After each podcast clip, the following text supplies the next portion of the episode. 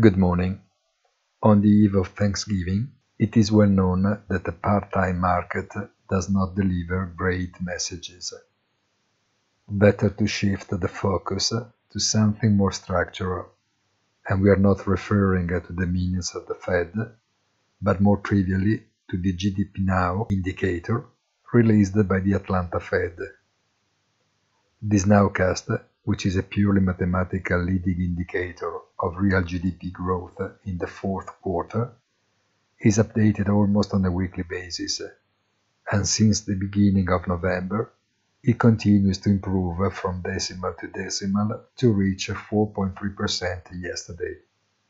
It is true that the transmission effects of monetary policy take time, but the US economy will still seem to be running at a very high pace. Have a nice day and please visit our site easy-finance.it.